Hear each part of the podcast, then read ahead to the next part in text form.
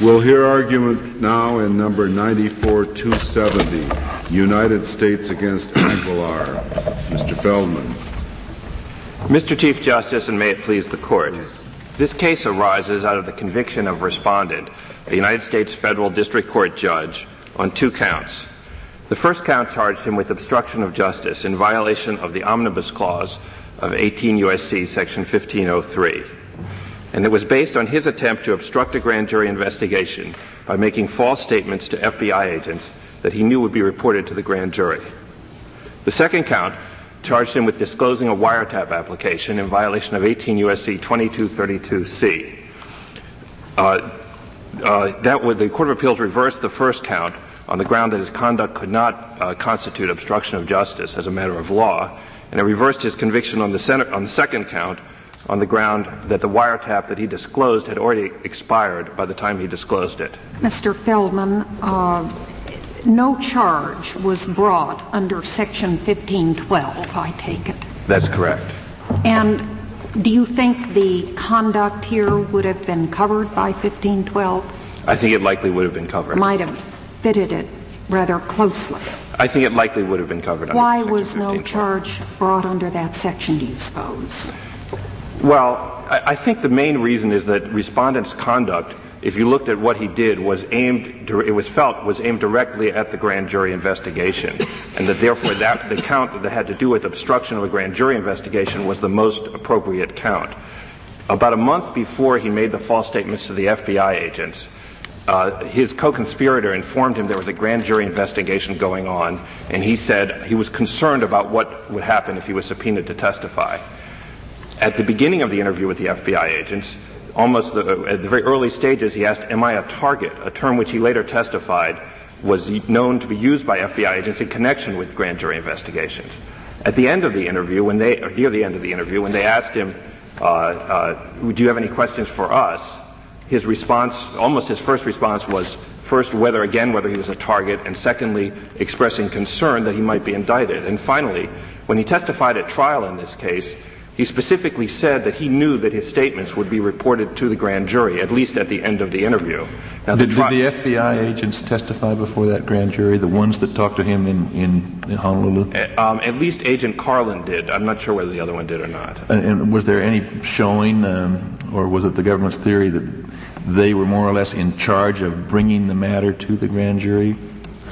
I don't think there was a showing that they were in charge of bringing it to the grand jury because I don't think the count rested on any showing that they were in charge of the investigation.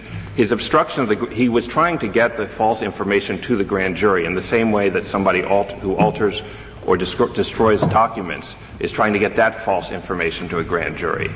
The medium he chose, which was an effective one, or could have been an effective one, was uh, through the uh, making false statements to the FBI agents that he knew would be reported to the grand jury. But I don't think their status as being in charge of the investigation was uh, essential to the charge or even uh, important. What, was he charged under? What is it? 1001 for simply making false statements to an executive official in the performance of his duties? No, he wasn't charged under 1001. That, that would have applied, wouldn't it? Uh, that, uh, in our view, that would have applied. Um, I, I, do have to say that the Ninth Circuit has uh, a very expansive view of what's been called the exculpatory no doctrine, and it's not clear to me whether it would have or wouldn't have in the Ninth Circuit. It's kind of hard to make that out. But in any event, the reason he was charged under 1503 as opposed to that count was once again that when the case was analyzed, it was seen that his conduct was aimed directly at the grand jury investigation, and that therefore that was the most important and the most appropriate charge to bring before the trial jury. Um, Mr. Feldman, I suppose if we went about statutory interpretation sort of in the in the usual way uh, and looked at the uh, the the series of related statutes, 15.3 and 15.12, uh, and we looked at them cold, uh, we'd probably say, well, 15.12 is is the one uh, which is obviously aimed at this situation, and so the catch-all in 15.3 uh, probably shouldn't be construed to cover it. As I understand your, your as I recall your brief, uh, an answer to that uh, is that in fact, uh, 1512b uh, in fact uh, does not have the same kind of coverage that 15.3 would have on your theory. Would you explain to me what the distinctions are? Well, 1512 in some respects is broader than 1503. And that's, that's, that's the omnibus character, but I thought there was Right. another distinction that you were making, and I don't remember what it was. Well, I think ma- I, I- the main point would be that Section 1503 is a, catch, a catch-all provision, and it covers a great deal of conduct that doesn't have anything to do with what would be covered by Section 1512. well, said- yes, but that's always true of a, of a catch-all. So. Right, and I think it's also, I, I guess I, I would. uh, But I mean, if, if that were the distinction, then uh, in effect the, uh, the- the catch-all would always be duplicative uh, of the more specific statute on your, on your theory then. But I don't think that that's true. It would always. It, it has some overlap both with the ear- earlier clauses of Section 1503, with Section 15, 1512, and with some of the other obstruction of justice statutes. But the fact that it has that overlap is necessarily a result of the fact that it is an omnibus clause and a catch-all clause. Those other statutes, in turn, cover conduct that's not covered by Section 1503. Mr. Feldman, though, did I understand you correctly in answer to Justice O'Connor's question that you didn't have doubts about the fit of 1512? That you would think that 1512 did fit, but for whatever reason, you chose 1503 instead? I do think that he could have been charged under 1512. It's not uncommon in federal criminal prosecutions that there's a number of different statutes that would apply to a given defendant's conduct, and you, it's up to the prosecutor to decide which is most appropriate. I'd also point out that under Section 1512, the penalties are, I think the uh, monetary penalty is five times as high. The uh, term of imprisonment, the maximum imprisonment is twice as high. And there are other, there are differences of that sort between the two statutes that might make one, that might go into the decision as to which one to charge. But the main reason was that we felt that his conduct was aimed directly at the grand jury and that that's what should be charged. I'd also say that I don't think that the, it's appropriate to construe a catch-all provision such as 1503 by first looking to other provisions and seeing what the coverage of those is and cutting out holes from 1503 to correspond to other provisions. 1503 has always been understood to cover not only some of the territory that the other provisions cover, but some of the territory that they don't cover. And where the, where the conduct comes within the plain meaning of the, uh, of the omnibus clause of section 1503, there's no reason to then look at some other statute to see that even though it's in the, within the plain meaning of that omnibus provision, we're going to cut a hole for 1512 or 1513 or 1508 or any of the other uh, obstruction of justice statutes. Mr. Feldman, what, what is the closest case in the courts of appeals supporting your position in this case? Well, before, well, I think the closest case probably is the Grubb case, United States against Grubb. There was also the Wood case, where, of course, the Court of Appeals in, uh, in that case reversed the conviction on grounds that are not that clear to me, so I, we wouldn't agree with the result in that case. But in addition to that, even before 1982, when Congress made the change and, and, and enacted, when The Congress Grubb enacted, case was testimony before the grand jury, wasn't it? I beg your pardon? Wasn't the Grubb case testimony before the grand jury? No, the Grubb case was testimony to an FBI. It was statements that were made to FBI agents that were investigating, just as the agents were here, uh, and were, would be reported back to the grand jury. Um, in addition to that, before even before 1982, when uh, Section 1512 was enacted, there, there was a case called Hawkins, which we cite at page 19 of our petition, that involved very similar conduct, also false statements to uh, uh, FBI agents.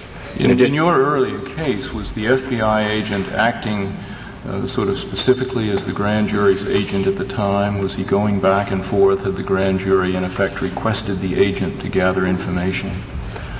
I, there's no, I, as far as I, I can tell, and certainly as far as you can tell from the reports of any of those cases, there's no reason to think that he was acting any closer to, in any more, any closer connection to the grand jury than the FBI agents were here. That is, you you have to remember that as the case comes to this court, respondent, there was a pending proceeding, and respondent knew that that pending proceeding was going on. He also knew that his false statements would be reported to the grand jury. That's what he told the jury, the trial jury. Um, I, I think, and in fact, he was right because there was evidence in the record that Carlin did testify before the grand jury. I think that's as close a connection as you need. Respondent has argued that you need some kind of quote direct nexus between the uh, defendant's conduct and the grand jury in order to be charged under the omnibus clause of section 1503. I don't know what that term means. It's not one that any court of appeals has ever used in connection with this statute. Uh, insofar as it means that there has to be some connection in that ordinarily people don't, ind- ordinarily in order to be said to endeavor to obstruct something, you ordinarily will use some means that has some capability of affecting that proceeding that you're trying to obstruct. We don't have any quarrel with it.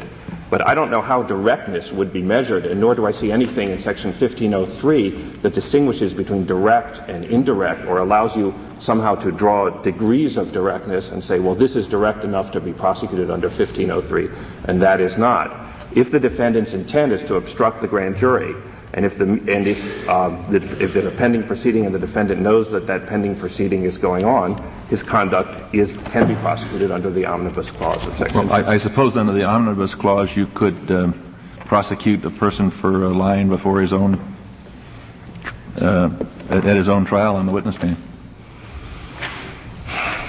I, I, I think that's probably right. You probably could. What about the word corruptly? Does that add anything to, is, it, is a plain lie enough? If that, if so, then corruptly doesn't seem to add anything in, on your view of it. I think corruptly has, I think uniformly been construed by the courts of appeals to mean that you need the specific intent to obstruct. I mean, in fact, it has a number of different meanings depending on what the specific offense probably is that's being charged because there's such a broad range of conduct that does come in with, within the omnibus clause. Well, but it's still redundant. Doesn't endeavor uh, bring in uh, intent? I think in combination with endeavor, it brings into intent. I mean, endeavor, endeavor was uh, added. The, the, the, history of the statute is that endeavor was added uh, in order to eliminate the, the, the, niceties of the law of attempt from the statute. Can, can I read you an entry in Black's Law Dictionary? Corruptly when used in a statute, this term generally imports a wrongful design to acquire some pecuniary or other advantage. It appears in a lot of statute, and it usually means by bribery, to do it corruptly. I, I don't in, think. In other words, I, I think what uh, what Justice Ginsburg and I are asking is how much of a uh, you, you, say it's a catch-all. How much of a catch-all is, is this last clause? It doesn't say whoever misleads. It says who only does it in certain ways, corruptly, or by threats of force, or by any threatening letter of communication. I, think uh, uh in, at first I, uh, the jury was instructed in this case that respondent had to be trying to obtain some advantage for himself. And they found that he was, and in fact he was trying to obtain an advantage for himself. He was trying to avoid being called before the grand jury and he was trying to avoid being indicted in improper ways. So that, as far as the, the definition that you read, I think that this case satisfies it uh, easily. But, but I, a lie for, would be a deliberate falsehood, uh, would be for some purpose. And my concern is it, you, you seem to be reading this as though corruptly just wasn't there to add nothing more than a deliberate, a conscious factor to it. Well, that's what a, a lie is. You consciously tell an untruth. I, in some, the, I guess the make it, but stating uh, the, the fact that the defendant has lied is not itself a statutory term. Uh, I mean, I'm not sure that I understand why that would create a problem. Corruptly indicates that you have to have the specific intent to obstruct. There's been numerous cases, not only about false statements made directly to a grand jury, but about, I think, a core application of Section 1503 is the alteration or destruction of documents for presentation to a grand jury. And that conduct really is identical to the conduct that respondent engaged in here, except that instead of by altering a document and giving that to the grand jury, you're making a statement to the FBI agent that will bring an equally false piece of information. Maybe we can get at my problem this way. Can you give me an example of something that would not fit because it isn't corrupt?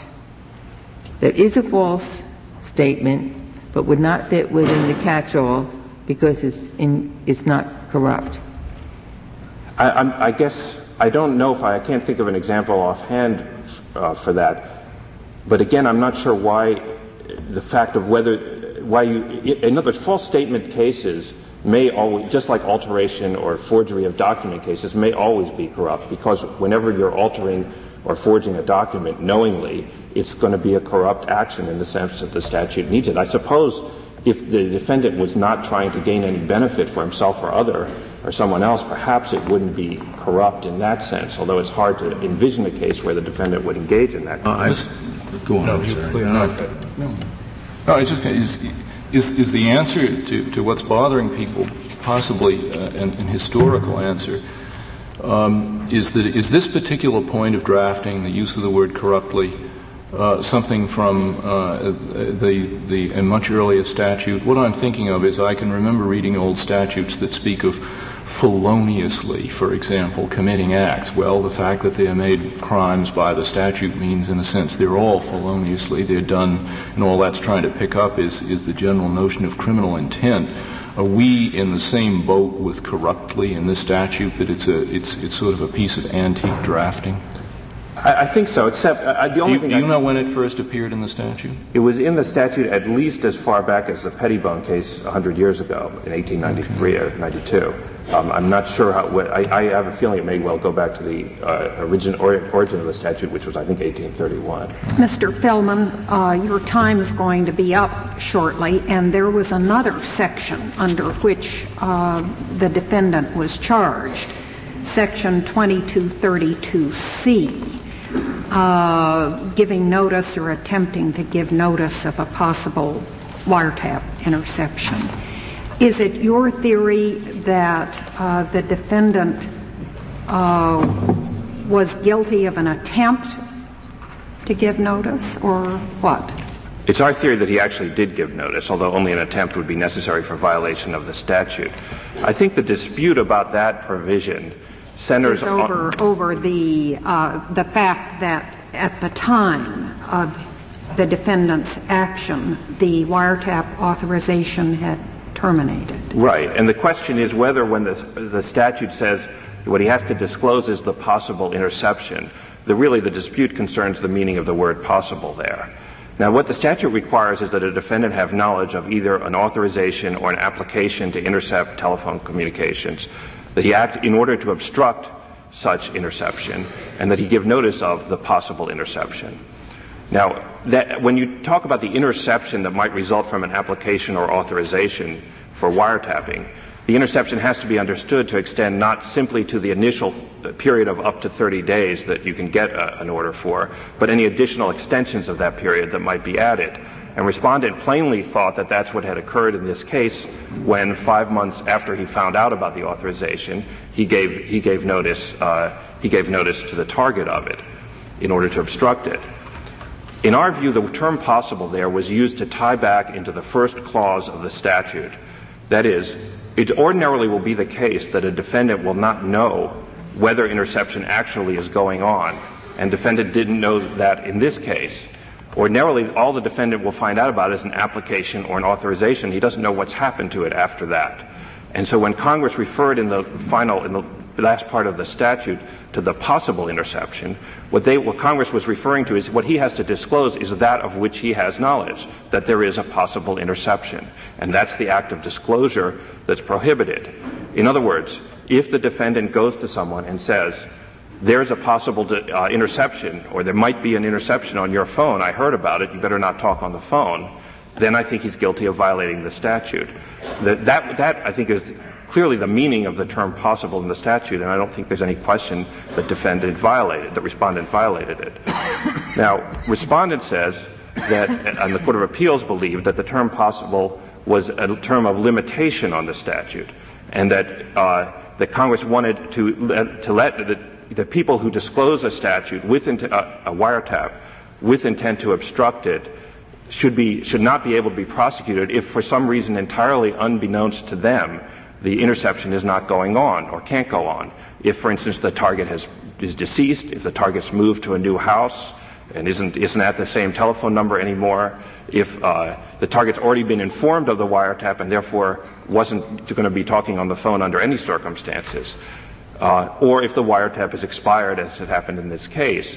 But I don't think that there's any reason why Congress would have created it, would have written a statute, and I, I, really find it hard to believe that Congress would have wanted to create those kinds of windfall defenses that are based on the fact that the defendant didn't know about the uh, didn't know about the fact that he's now saying uh, uh, uh precludes prosecu- his prosecution. Is there some disagreement in the lower courts about the impossibility question? I gather there is.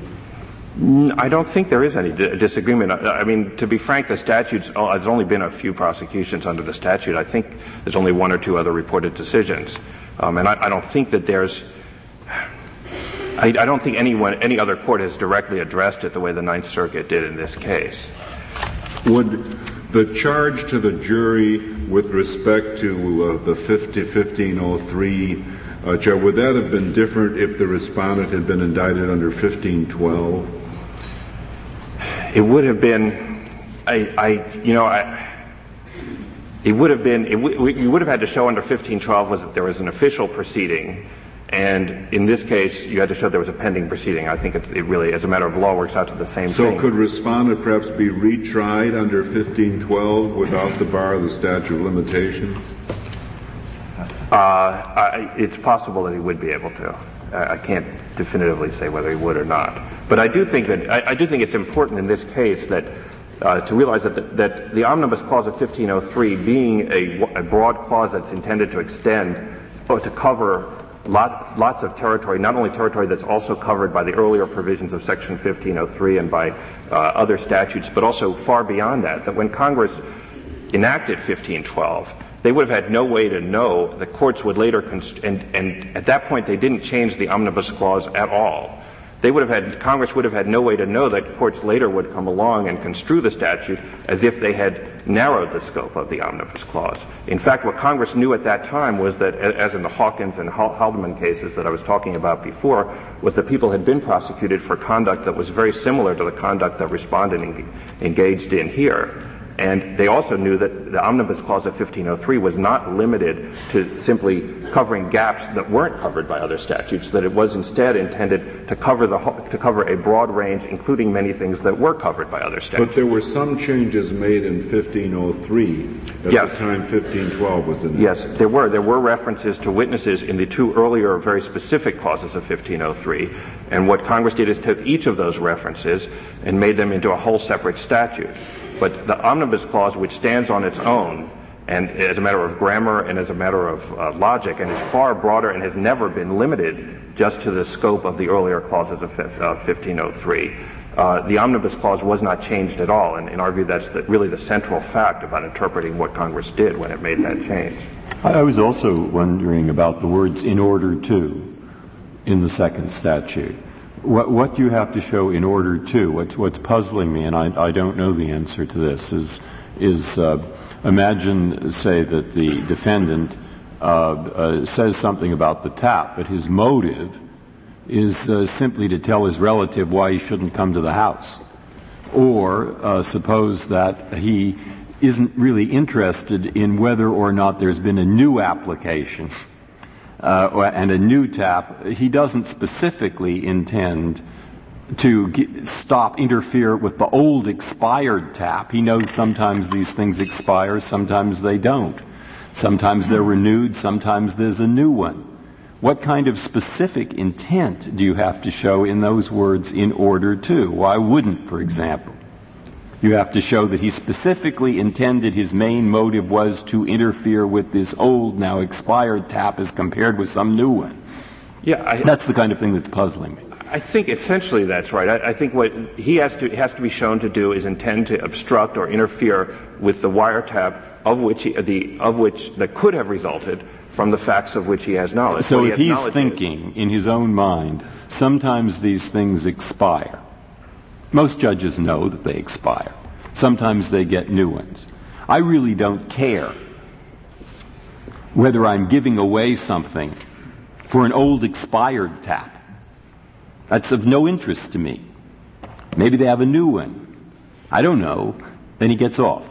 Uh, no, I don't think he does get off in those circumstances. I think if he has such, dis- I think ordinarily in the criminal law, if you have that kind of total disregard for whether you're violating the law or not, I think ordinarily that would be shown to have sufficient to, to have the necessary intent. Just as if you shoot a gun at someone and you don't really care if you kill them or something, I think ordinarily you would be charged with murder. If you shot a gun up in the air you, and it happened to kill somebody, you didn't do that in order to kill somebody. That's what. That's the kind of thing. That's right. But I, I think the in order to clause is meant to, to is meant to uh, apply to for the purpose of interfering with the wiretap. I think respondent in this case uh, he told, uh, uh, he said on several occasions that he had heard about the wiretap at work. Two months after he made his disclosure, if he, he said, knew, if he knew that the wiretap had expired, would he be guilty of violating this statute? It wasn't clear to me what your position is. No, I don't that. think I don't think he could be. But the reason he couldn't be is if you know that the wiretap has expired, then you can't be found to have intended to obstruct it. At least it would be a very odd situation. You could just be intended to tip your your relative off that he's under suspicion for something. That's right. And then he and- wouldn't be violating this statute. That's right. I think that would obviously be an entirely inappropriate So thing. isn't it logical that a federal judge would understand that the chances were better than not that the tap would not have been continually renewed so that at the time he's tipping off his relative, it's still alive?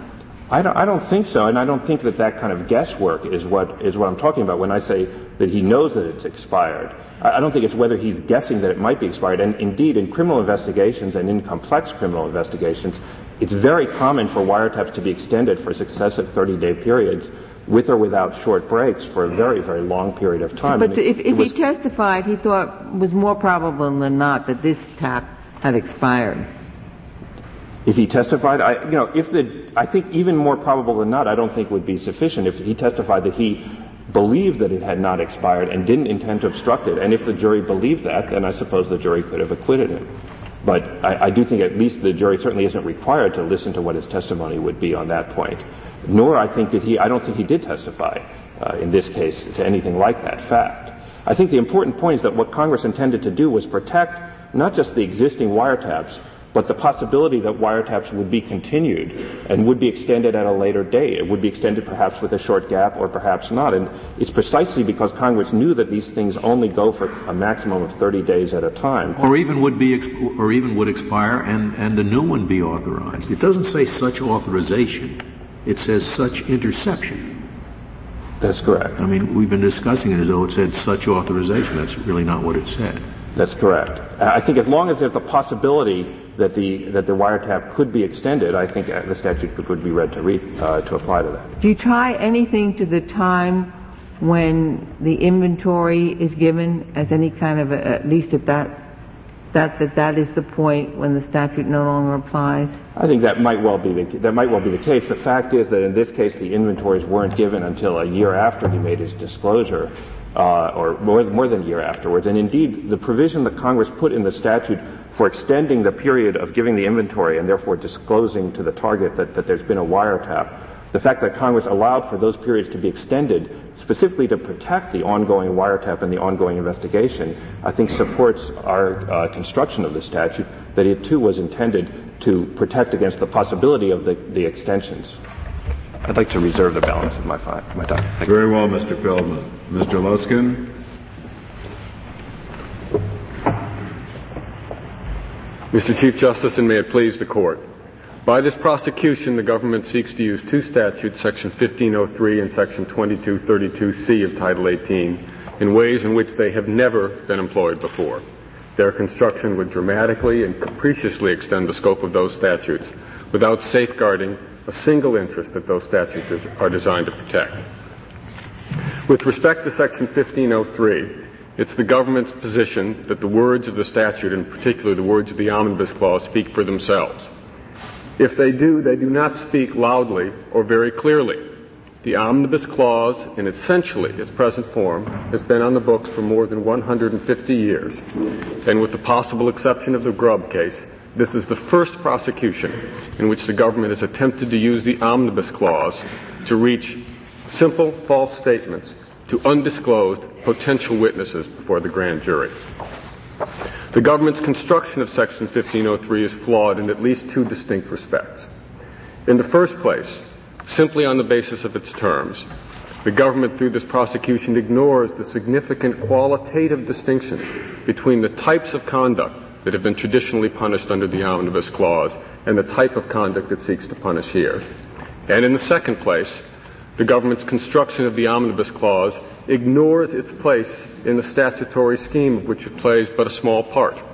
Since 1982, Congress has made as clear as it could possibly make it that misconduct in relation to witnesses, and specifically misconduct in relation to witnesses that is expressly covered under the terms of Section 15012, should be prosecuted there and nowhere else. Well, are you saying that Congress in 1982, uh, Mr. Luskin, impliedly narrowed the uh, omnibus clause of 1503?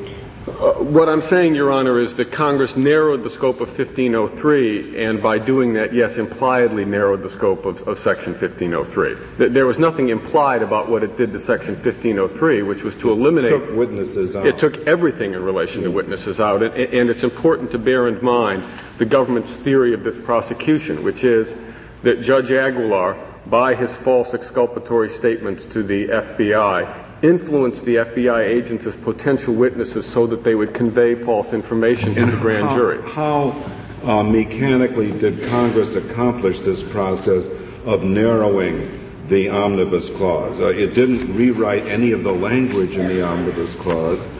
No, sir. I would say that this is a paradigm example of what this court recognized in Fausto, which is that when Congress reorganizes uh, a, a coherent legislative scheme, uh, that it's important to go back and look at the prior text with a view towards what Congress attempted to accomplish in the future. Uh, section 50, the omnibus clause of Section 1503 had never, ever been used before 1982 in the way in which the government uh, suggested well, that's a perfectly good argument for saying it shouldn't be used that way after 1982, but it's not a very good argument for saying that Congress changed the meaning of the clause in 1982. Uh, what I think it is, it's an argument to say that in looking at what Congress accomplished in Section 1512, it's important to look at the prior statutes as this court did in Fausto with a view towards what the court was trying to accomplish. In Fausto, what Congress was trying. Uh, I'm sorry, that's correct. In, in Fausto, Your Honor, the court went back and said that by enacting the Civil Service Reform Act, this court impliedly intended, the Congress impliedly intended to repeal a prior construction of the Back Pay Act which by negative inference from the new statutory scheme should no longer be uh, maintained. Yes, but of course the doctrine of implied repeal is disfavored. And I, as I understood, you're not, you're not, re- are you relying here on the doctrine of implied repeal? No, sir. I, I, think as in Fausto, what we're saying is that this is a situation in which the doctrine of implied repeal is inapplicable. That this is a common sense rule of where the Congress enacts a coherent legislative scheme addressed to a specific area, which is in this case wrongful conduct in relation to witnesses or potential witnesses, it's important to go back and look at other historical provisions with a view towards what Congress was trying well, to accomplish. If we disagree with you that somehow the amendment of Section 1512 affected the meaning of the Omnibus Clause in 1503, if we disagree on that, do you place reliance on the meaning of the word corruptly in 1503? Uh, if we were solely to look at Section 1503, Your Honor, I think what we place reliance on is the is corruptly endeavoring to obstruct uh, the due administration of justice. Uh, from the beginning, uh, this provision, which arose out of the court's effort, the Congress's effort to codify the contempt provision, required a nexus between the wrongful conduct and something that's going on in court. Uh, well, certainly something that you uh, tell a witness that you know is going to testify at the proceeding, hoping to affect the proceeding, can have that nexus. I don't. I don't accept that. Uh, your theory is that no statement to a witness could possibly affect a juror or judge. I think it could. No, Your Honor, I, I don't think I'm saying that. What I'm saying is that, that there are really two components to the obstruction of the due administration of justice. The first is whether, as a matter of almost but-for causation, there's a possibility that something that one does outside the court could eventually have some impact on something that happens in the court.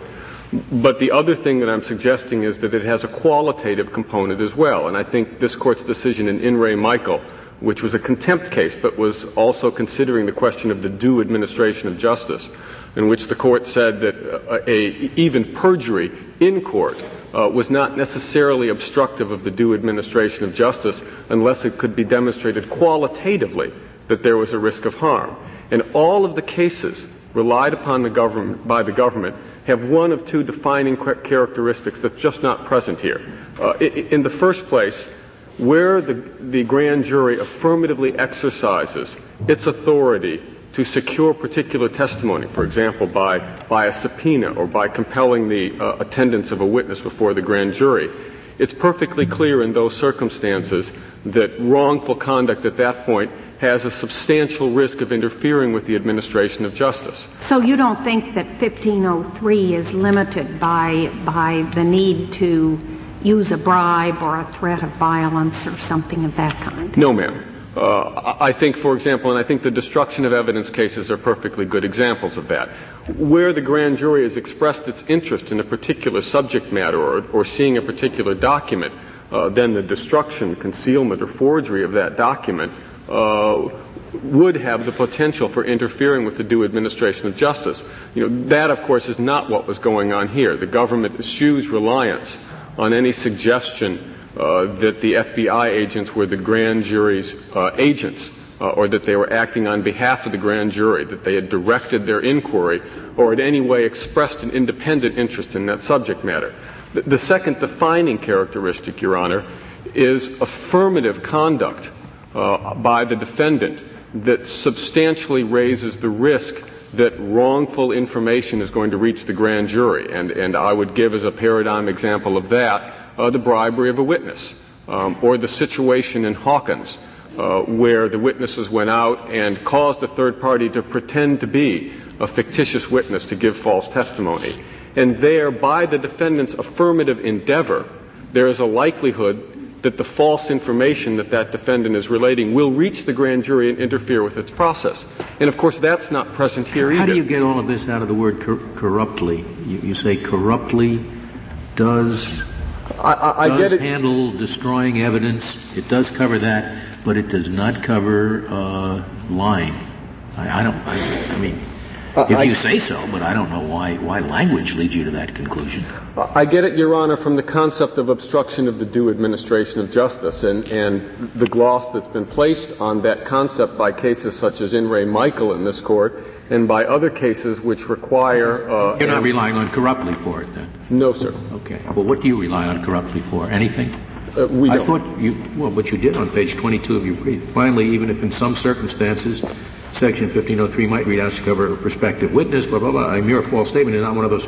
The phrase corruptly endeavors to influence, blah, blah, blah, on which the government relies should not be construed in isolation. Uh, I put, and, and, and, and I would, corruptly that makes any difference to you.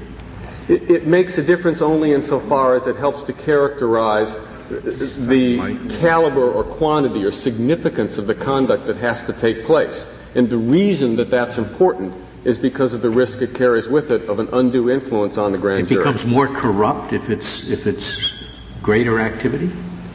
It becomes more corrupt because it raises the risk that the uh, lawful functions of the grand jury will be uh, impeded or obstructed. It seems, Mr. Mr. Luskin, uh, you've referred several times to the Michael case. Do you cite that in your brief?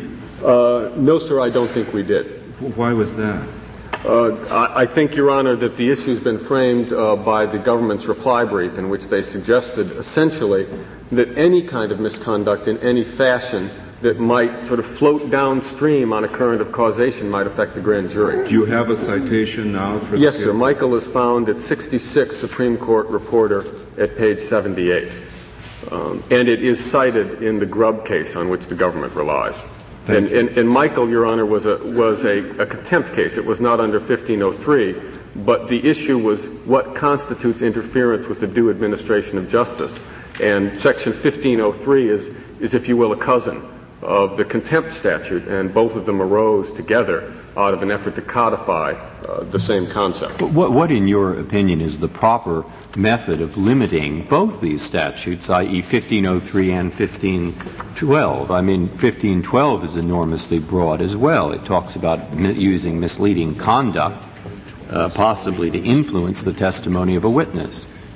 Well, literally, I guess somebody goes and smiles in a certain way, thinking, aha, or wears a certain kind of tie, or goes out and gives a, uh, some kind of statement to a fourth cousin, or uh, says something publicly that they know will be reported in such a way that it would influence a witness. Or, I mean, you can spin it out endlessly. And is all that caught by this statute? Is it totally up to the Attorney General? Or is there, uh, is there some kind of limiting principle uh, that will separate uh, conduct which might uh, have a bad motive, but be very common, from conduct that's very specific, like yourself testifying falsely or knowing a person is going to submit tampered documents. I mean, what's the limiting principle so that this statute or both of them don't encompass the earth? Well, t- two things, Your Honor. In the first place, I think what Congress expressly sought to do uh, by enacting Section 15012, and it, it's reflected in the legislative history, is two things. One is to broaden the expansion for witnesses, but, but the second was to dispense with this very amorphous concept of corruptly. Well, the amorphousness is over in 1512 it, as well. It, and therefore, is, really, my question goes to both. And, and it's a general question, but you've thought about it. That's right. And it's relevant. And the question really is, how do you separate out what is perhaps quite normal but very indirect conduct, but badly intended. I wear a certain tie. I talk to the fourth cousin. I talk about, uh, I say something to the press. I say uh, something very general to, uh, to uh, 14 other people whom I hope will be repeated back, etc., etc. How do you distinguish that in the law, which would fall within the words, from yourself testifying falsely, sending false documents, which are very specific. How do we draw that line? One possibility is there's no way to do it. Just leave it up to the good sense of the Attorney General. The other possibility is there is a way to do it, and that's what I'm trying to explore. And, and I think where that is captured, Your Honor, and has been captured by the decisions of the 10th and 11th Circuits in the Wood and Thomas cases, is to impose a requirement that in addition to this wrongful intent, uh, the conduct itself, qualitatively, viewed qualitatively in isolation, has to have a natural and probable consequence of influencing the due administration of justice. Uh, th- that's the standard which is imposed in those circuits on prosecutions under 1503. Uh, the Second Circuit has adopted a foreseeability concept. I think what's called out for here is some notion, in addition to the but-for causation, which the government relies on, is some notion that's analogous to approximate causation, uh, which actually establishes a nexus between the character of the conduct itself and the risk of harm to an official proceeding. Did you well, ask for an instruction? You don't assert that that doesn't exist here, do you?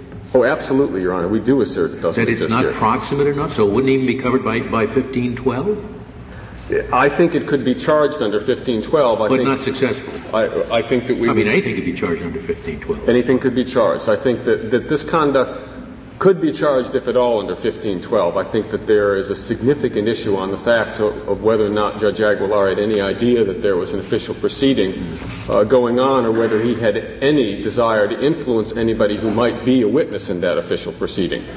Uh, I think the closest charging analogy here would be, of course, 1001, uh, which is the provision under which these uh, charges are traditionally brought. And of course, it's our speculation here that the reason that it wasn't done so was that Judge Aguilar was initially charged also with the substantive RICO offense under Section 1962C, of which this act was charged as a predicate offense of racketeering. Uh, Section 1001 is not a RICO predicate.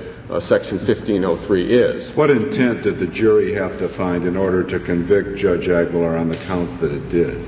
On Section 1503, Your Honor, and the instruction is found at page 127 of the Joint Appendix, uh, the jury was instructed that they must find that the conduct of Judge Aguilar was designed, quote, in some way, unquote, to impede the functions of the grand jury. And the jury found that it was? Yes, sir. Did you object to the instruction and submit an instruction which encapsulated the theory that you've just presented to Justice Breyer?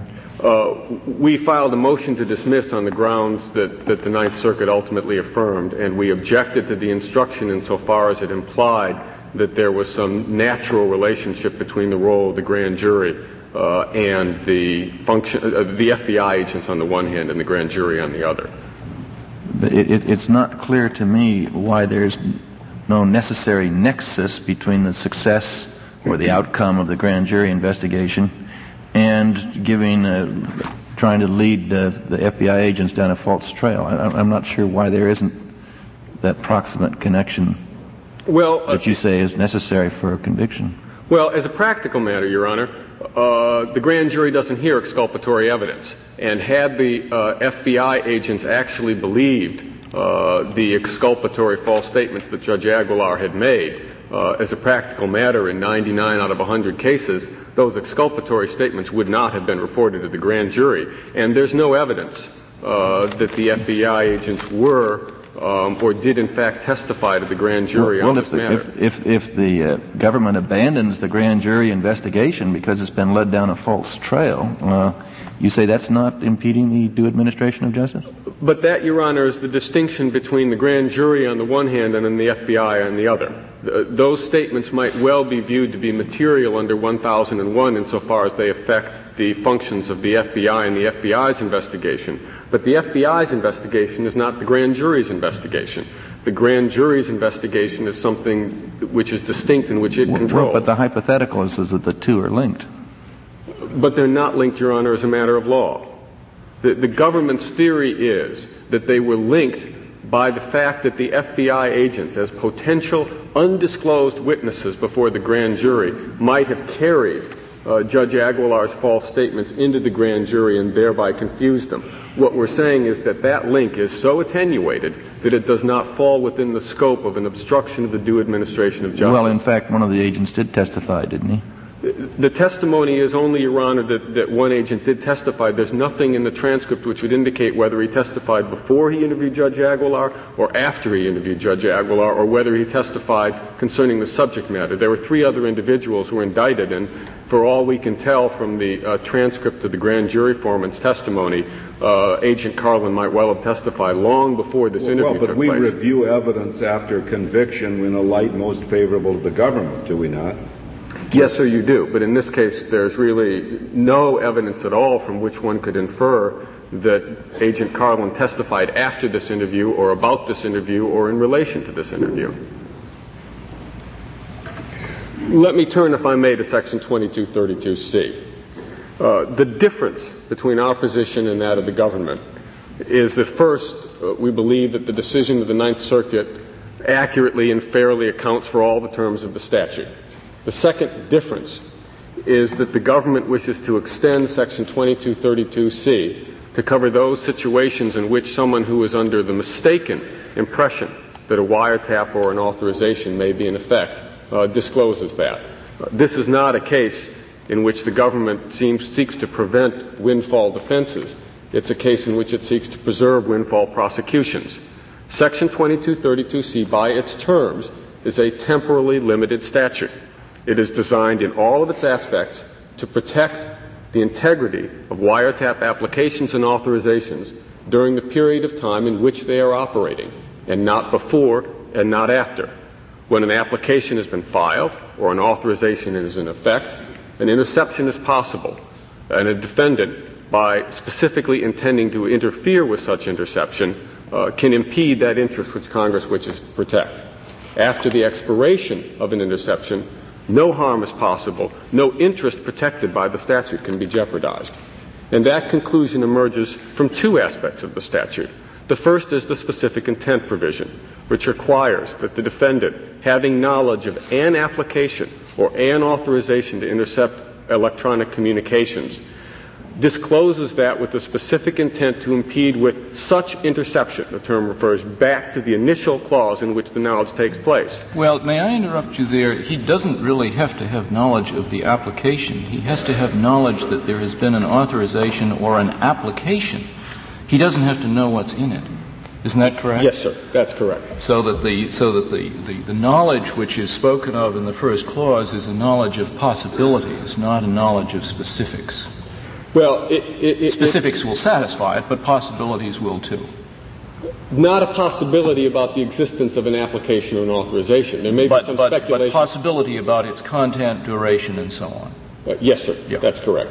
But that when he acts with specific intent, it's got to be an intent to interfere with such interception of which he has knowledge. If a defendant, for example, were to disclose the existence of a wiretap for some other purpose, uh, for example, if a defendant were to infer uh, from the existence of an authorization or a wiretap that a particular individual must be a government witness, uh, and were to disclose the existence of the wiretap to someone else for the purpose of killing that witness, it would be a horribly wrongful act. It would not be an act comprehended within the terms of the statute. It would not violate Section 2232C. The statute is designed by Congress to protect one and one thing only, and that is the integrity of an authorization or an application while it's in place. And, and the second place from the statute from which that conclusion emerges is the fact that the, Congress defines the class of disclosures uh, which are would be wrongful to be disclosed, and it defines that through the use of the term possible interception. Now, an application which has been made but not yet approved is possible. An authorization which is in place uh, but is not yet expired is a possible interception. Uh, but an application and, which and has an, been denied. An, applica- and an application which the agent believes to be possible is also a possible interception. But the problem with that, Your Honor, is that, is that the term possible interception defines what may or may not be disclosed. It, it doesn't modify the defendant's state of mind or his intent. The, the, difficulty with what the government wants to do here. Well, it may not modify it, but it may refer back to it in the sense of taking the meaning of possibility from it. It, it, could indeed, Your Honor, but where it sits in the statute, the possible interception refers back to the initial clause, which is an application has been made or an authorization is in place. And in our view, it defines the class of disclosures which are prohibited. In, in that sense, it's really no different. Yes, but it, it, may do that simply by referring to what the uh, what the defendant understands or believes to be the application uh, or the authorization.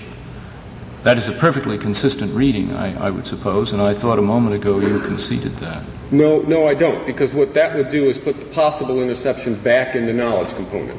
The, the defendant has to have actual knowledge of an application or an authorization. And in this respect, really, it's no different than the requirement which has been imposed uh, judicially in Section 1503 that there be a pending grand no, jury. But isn't, isn't the answer to your objection, uh, to your argument, that he does not have to know the particular content or details of the authorization. He does have to know that there has been an application or an authorization.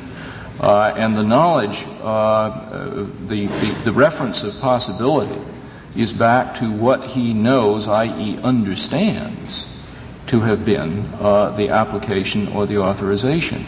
Uh, and if in fact what he knows is indeterminate, then the possibility, I would suppose, is likewise indeterminate. I understand what Your Honor is saying, but, but what the statute says is you have to have knowledge of an application or authorization. You have to have but specific not necessarily knowledge of its content uh, or specifically the, the content of the of, of any order that may have been issued. That's correct. But but in the final clause, which defines the class of disclosures which may not be made, uh, the way in which Congress has defined that is to say he may not disclose a possible interception. And, and, and that doesn't modify the defendant's state of mind. It defines the class of things which may not be disclosed. And I think the government moves possible back into the state of mind. Mr. Luskin, you're, you're, you're, dis- you're, you're discussing possible interception as though it means possible interception. You, you, you cannot give notice of a possible interception of something that does not exist. Surely, surely the phrase possible interception means the possibility of interception, does it not?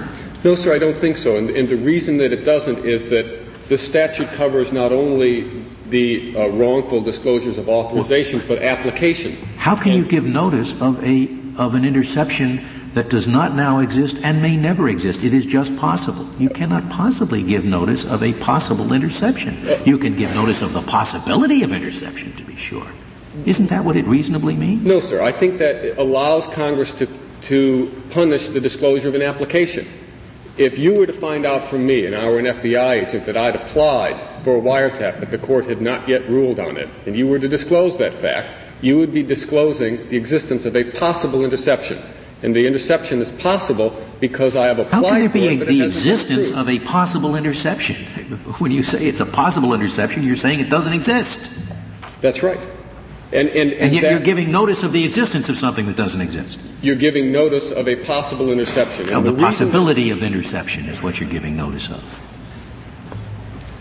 You're giving notice that as a matter of law, an interception is possible because it's been applied for. If you said only interception, it would not comprehend the wrongful disclosure of an application, which is what the statute specifically Mr. seeks Luskin, to do. What about Judge Hall's view that interception is still possible uh, until the district court, uh, as long as the district court orders the secrecy of the tap maintained?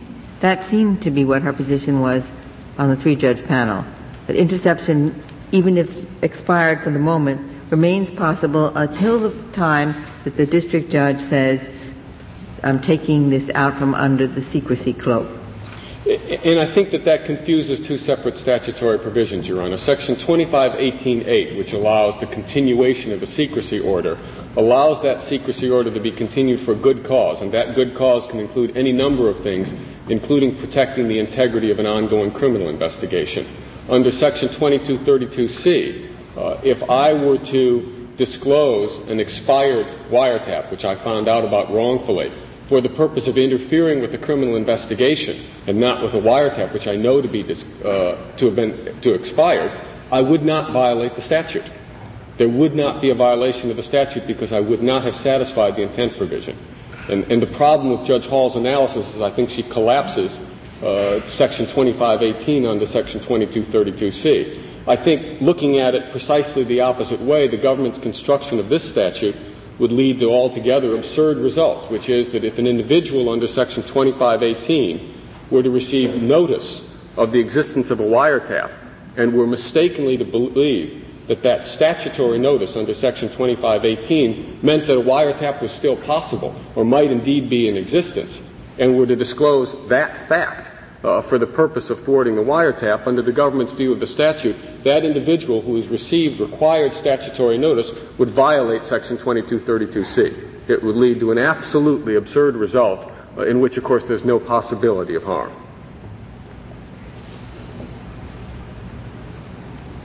The court has no further questions. Thank you very much. Thank you, Mr. Luskin. Mr. Feldman, you have three minutes remaining. Um, I just had two uh, brief points I wanted to make. Uh, first, with respect to Section 1503 and the questions that arose concerning Agent Carlin's uh, testimony, um, this, Section 1503 is a statute that prohibits endeavors, and the one principle that's been quite clear from this court's decisions about the statute is it prohibits endeavors to obstruct justice.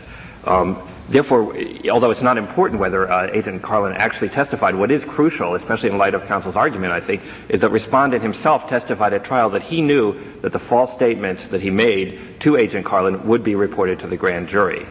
Uh, and, and, I think that's what makes it sufficient to violate the statute. With respect to uh, Section 2232C, uh, I think that I, would just like to make two other brief points. One is that the, legis- that the statute was clearly designed not just to address to, to be retributive of, the, of an actual evil that occurred, an, inter, uh, an obstruction of an interception, but to have a broader deterrent effect.